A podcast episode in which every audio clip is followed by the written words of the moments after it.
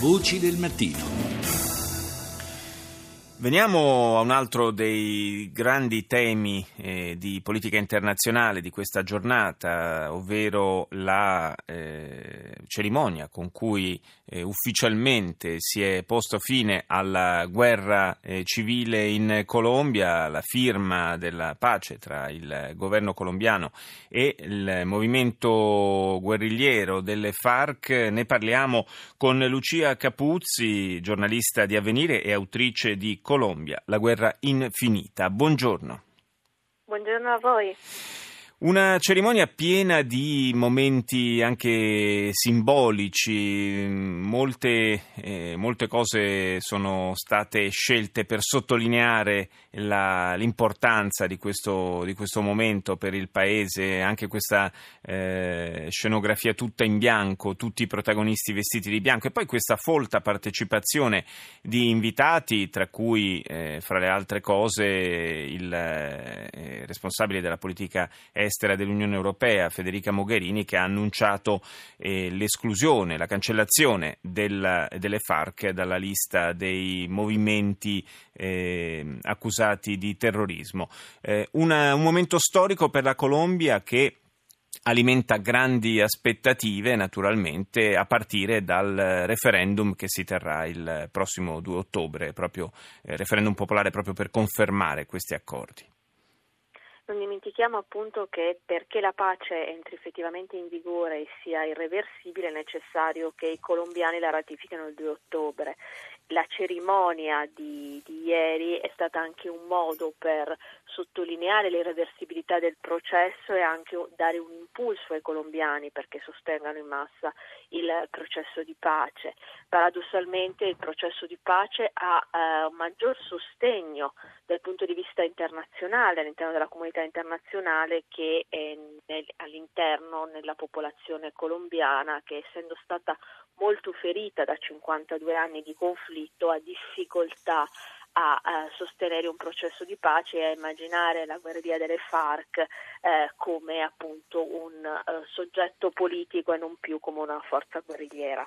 D'altra parte la trasformazione in movimento politico, eh, ce lo insegnano altri casi del passato, è un po' la, la eh, se vogliamo dire, l'approdo naturale eh, di questi movimenti guerriglieri eh, quando si arriva a un accordo di pace. È un po' eh, l'unico modo, possiamo dire, per venirne fuori.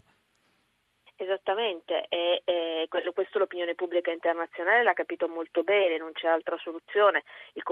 la radice del conflitto colombiano è l'esclusione di determinate forze politiche e sociali dall'arena eh, politica democratica il fatto che le FARC possano partecipare alla vita civile era eh, nell'ordine delle cose nel momento in cui si è deciso di negoziare. C'è però una campagna molto violenta, molto veemente, organizzata da alcuni settori politici, in primis l'ex presidente Alvaro Uribe, che cavalcano eh, la, le ferite dei colombiani e la sofferenza dei colombiani per opporsi al processo di pace, per interessi politici ed economici. Appunto non dimentichiamo che 52 anni di guerra hanno fatto la fortuna di tanti e che il processo di pace e l'accordo di pace prevede una seppur minima, seppur debole riforma agraria che è vista dai grandi settori, dai grandi latifondisti come uno spettro e la Colombia è ancora uno dei paesi con la maggior concentrazione di terre, pensiamo che un 4% della popolazione detiene oltre la metà della terra, quindi questa piccola riforma agraria è considerata da tanti come uno spauracchio. Senza considerare che nel paese operano molti gruppi armati, mm, gruppi paramilitari, senza considerare eh, quei veri e propri eserciti di cui dispongono i cartelli del narcotraffico?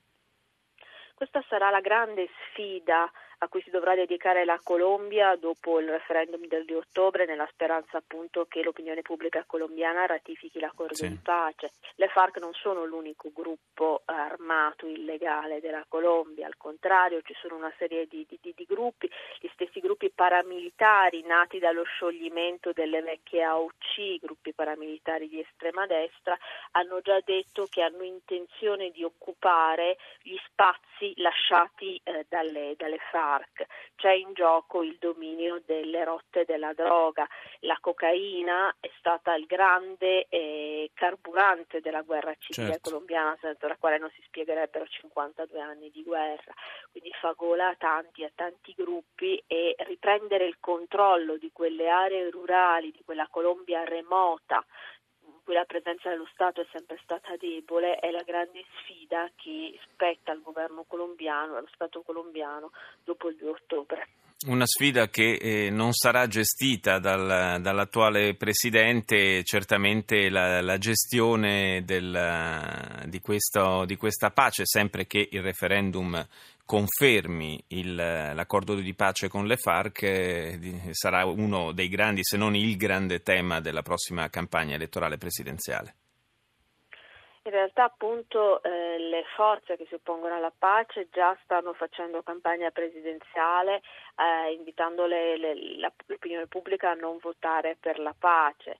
Eh, ovviamente Santos, eh, che aveva fatto della firma degli accordi di pace la, l'architrave della sua politica, sicuramente eh, ha segnato un punto nella storia colombiana. Certo è che chi verrà dopo dovrà gestire questa eredità che è ancora fragile, posto che il referendum la ratifichi e, e perché appunto l'accordo raggiunto poi non rimanga solo una pace d'inchiostro, ma diventi una pace effettiva per i colombiani. E questa sarà davvero la, la grande sfida per eh, i mesi e gli anni a venire per la Colombia. Grazie a Lucia Capuzzi, collega di Avvenire, autrice di Colombia, la guerra infinita, per essere stata con noi questa mattina. Grazie e buona giornata. Grazie a voi. E nella seconda parte di Voci del Mattino vi proporremo una drammatica testimonianza dalla città siriana di Aleppo e parleremo della situazione politica in Spagna. Restate con noi, torniamo tra qualche minuto, subito dopo il GR1.